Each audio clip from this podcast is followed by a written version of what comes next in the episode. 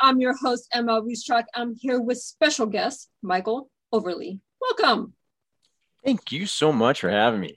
And you have this wonderful book out, and it's part of your Dogs and Men website.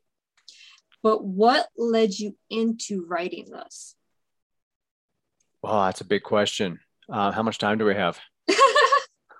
how much time do you need? a couple days. um, no, no, that's a great question. So, um, something happened um, in my life about four and a half years ago that uh, was a big changer for me and allowed me to start to notice things and see things differently. Um, so, my older brother died, and I had this incredible grieving process afterwards, and I was able to um, grieve not just the loss of him, but so many other things in my life that I'd been holding on to. And af- after this occurred, I started to see things differently and notice things differently and realized that I wanted to be different and I wanted to change. And at the time, I had this amazing dog with me who just was showing me so much that I wasn't even aware of. And that's kind of where all this started. Well, that's wonderful when we have our pets to A, takes it take us through the grieving process. Mm-hmm. b teach us how to be a better human because believe it or not animals will teach you how to be a better human if you pay attention. I, I love my fur babies for that. You know they will teach you unconditional love. They will teach you morals about being accepting regardless of what's going on. They will teach you how to live with disabilities and so much other things that we don't think about unless we pay attention to them. Mm-hmm. Oh yeah, and then more and more and more. Yeah, uh, there's so much we can learn from the animal kingdom that we need to incorporate into the human element. But you know, when we have our animals, we start with we're grieving something. You know, that's usually when we get a pet is because we're missing or lacking something in our life luckily for you, you already had your amazing dog with you when you needed the puppy, you know, our fur baby. Yeah. Uh, so, and I mean, you have you have the book out. Let your dog lead. That is the name of the book. I mean, the mm-hmm. dog will lead you to what you need. Yeah. I mean, it's so simple. You know, we you you already hit on this. We we bring these incredible animals into our lives because excuse me, there's something that we're not able to give ourselves. Something that we may already have, but we don't feel like we have access to. Mm-hmm.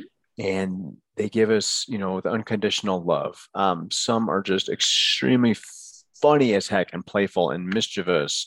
Some are ornery and are, and are there to teach us a whole other type of lesson. but the, we have access to so much that, um, that we had when we were kids. Mm-hmm. But as we get older, we we start to have these veils placed in front of us and different identities and expectations, and we kind of forget who we are. And that's what this book is about is is remembering who you actually are, not not who everybody else thinks you are. Exactly. We put on we as adults put on these masks and we have different masks depending on which situation we're in we have our mm-hmm. mask for work we have our mask for friends we have a mask for family and when do we actually take off all the masks when we're by ourselves yeah yeah when you you go home nobody else is around and you're hanging out with your dog most of that just falls away and that's that's the end right that's the end for people who have an amazing animal mm-hmm. to realize oh, if I can be like this right here with this animal, why can't I be like this with other people? Hmm, what is that for me?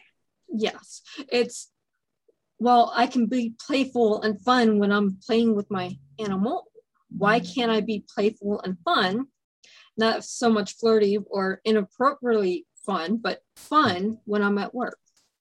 Yeah, why yeah. do I have to put this persona on that I'm a tough individual that's unapproachable when I love having fun when I'm home? Yep, keep going. did you write this or did I did I write this? well, this is what happens when you get two motivational coaches on the same subject, right? We exactly. overlap in what we do. But you do the coaching aspect as well. Mm-hmm. So, I mean, they can get a hold of you for the coaching, or they can pick up your book before they get a hold of you and say, okay, here's where I'm at. I have an animal, but here's where I want to be.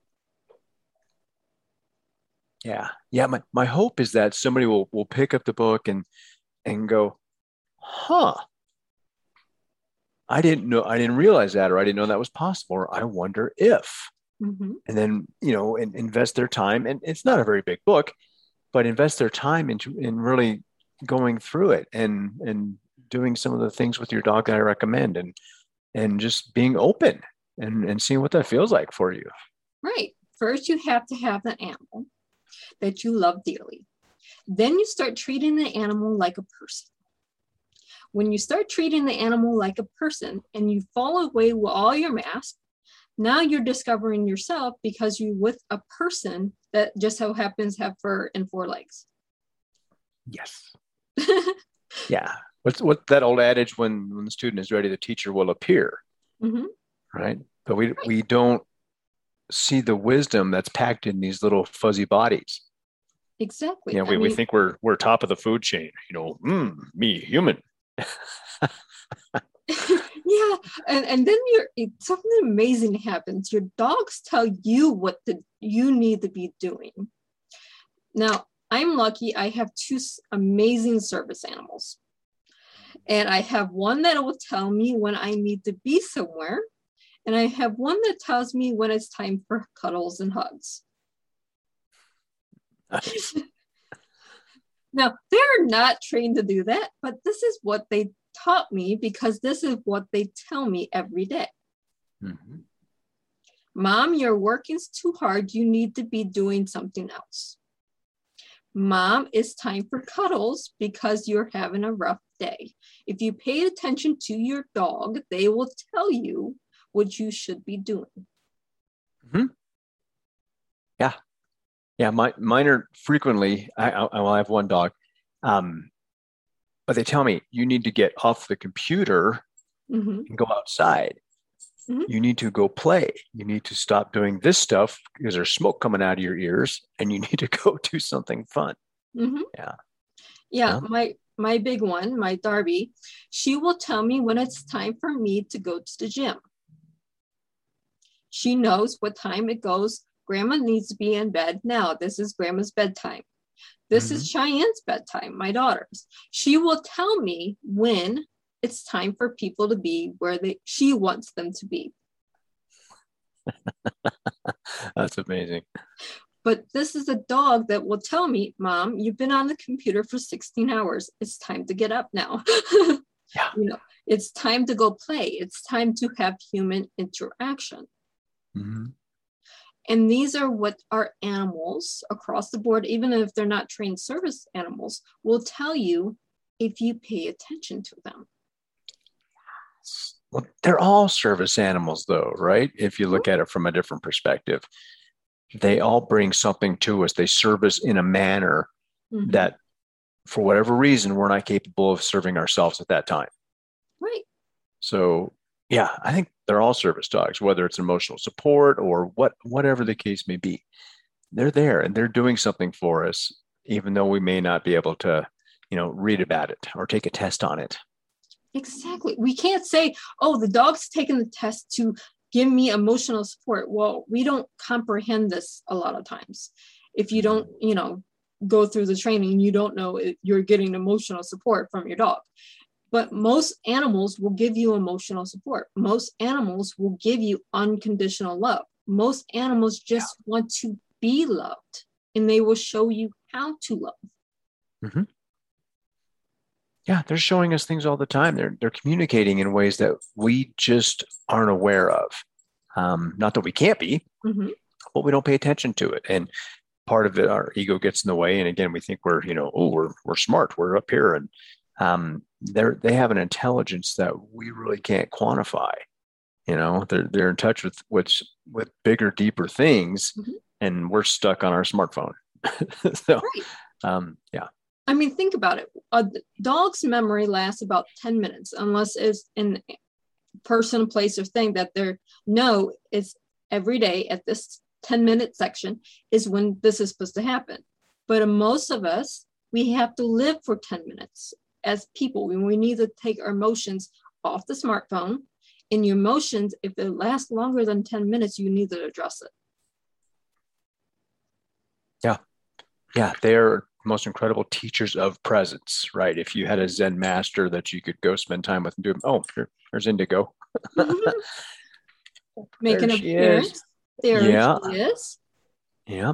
Um, yeah, that's I mean, they're they're incredible Zen masters. They something can happen, right? Uh, you heard the term shake it off. So dogs can get in a little tussle and and then immediately after they shake it off, done, gone, on with their day.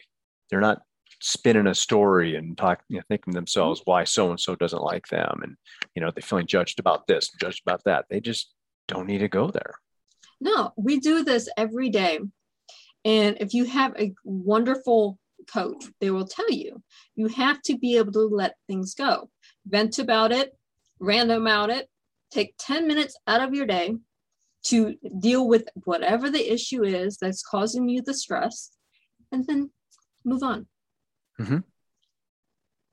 That's Yeah, what our dogs teach us. I mean, you They do. have to take that mentality and put it into your day. Ah, totally agree. You it's a, something that people don't do for themselves is dedicate something. Like they don't dedicate time for that. Mhm. Um, let perfect example. Something comes up, so you get slided or or slammed at work over something. Maybe not right there on the spot, but you can, you know, sometime later, give yourself time to, to whether you're working, trying to work through it, or just be really pissed about it. But give yourself that dedicated time, and then, as you said, let it go. Mhm. So you're you're giving it the attention it deserves and letting it move on its way. Absolutely. Exactly. If you would have seen me 10 minutes before this interview, I was stressed, I was ticked off, I was overwhelmed because of something else I'm working on. I took a breath and said, Okay, I got this. Let's move on now. That was maybe 10 minutes ago. I you wouldn't have known 10 minutes before this interview, I was completely stressed out. Because this isn't my mentality. I have 10 minutes. This is my stress out time. And now I'm done with it. Nice. Yeah, we could all learn from that. And people go, How do you learn to do that? Well, you have to have someone teach you. And the best form to teach you usually has four legs and paws. Yes. yeah, and they're not they don't argue. It's really fascinating. They just don't even go there. No, I have, no, I will say they will argue amongst themselves because I have three dogs and they will argue Mm. for about two minutes uh, with themselves and then they're done. They figure out who's right, who's wrong, and that's it. It's done. There's not an ongoing argument that's every day. It's two minutes. If you ever pay attention to a group of dogs, it takes about two minutes for them to figure out who's right, who's wrong, and who's walking away. Love it. It could be over a toy, it could be over a spot of the bed, it could be whatever they have in their mind, but it takes two minutes. God, wish we could do that. Why can't we do that? I know. Why can't humans do that? Why can't we have a discussion that says, okay, here's your point of view, here's my point of view. We're both right in our own right. Where can we meet in the middle and then continue about our day? Mm. We would have to concede and give in a little bit. Huh. That's interesting. That is very interesting. do you want to be right or do you want to be happy? yeah where do you want to concede just imagine what could get done in our world if we concede to meeting in the middle Yeah, Yeah, I'm, I'm, I'm a, I want the happy camp. I'd rather be happy. yeah i mean do we want to go riot and cause a scene for 180 days or do we want to have a five minute conversation move on say we're both right, concede this happened, this happened, okay, and move on. Yeah. Yeah. Wouldn't that be nice? Let's work on it. Yeah. So we need more people to understand the human element in dogs, to understand the mentality, so we can get back to being happy people. Mm-hmm. Yeah. you, you wrote the that's, book, but you know. no, you're right. I mean, it, that's ah, what a great train of thought. So that's something else that I was not able to just take in on my own. That I can accept something. I don't have to necessarily like it. I don't have to necessarily agree with it, but I can accept that yes, this happened. Mm-hmm. And then, how do I want to be moving forward? Do I want to let this just keep eating at me, or do I want to do something about it. Mm-hmm. So, um, still working on things myself. And I don't think, I don't know if it ever ends, but I'm in a better place all the time. But I choose to be, I want to be. I want to work at something. have disagreements with family, still happens. Have things I don't like about myself that I find happens, but I'm going to do something about it. Exactly. We don't have to be caught in the whatever happened 10 years ago. We don't have to be stuck there. We don't have yeah. to be caught in that argument we had at work a week ago. We don't have to be stuck in this place of negativity. We choose to be stuck there. Mm-hmm. When you choose to move forward, you see everything around you change. Yeah. Yeah.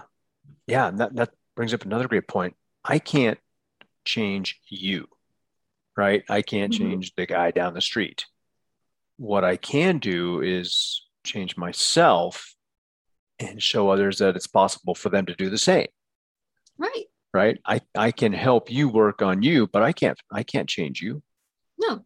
You can go any person out there can go to any guru, any motivational speaker, any life coach, any person that's teaching anything. It's up to the individual to take away the lesson and impl- implement it into their mm-hmm. own life. We cannot, as life coaches and mentors, do it for you. No, no, and and that I'm glad you put it that way too. You have to integrate it. You have to implement it. You still have to do the work so i i've i know people who will just devour information but not actually do anything with it. Mm-hmm. you know and they think that that they think that by just by reading the book that that's what they're supposed to be doing. They're not they're not taking notes. They're not answering the questions. They're not actually doing the tough work. They're just basically they're skimming is what i call it.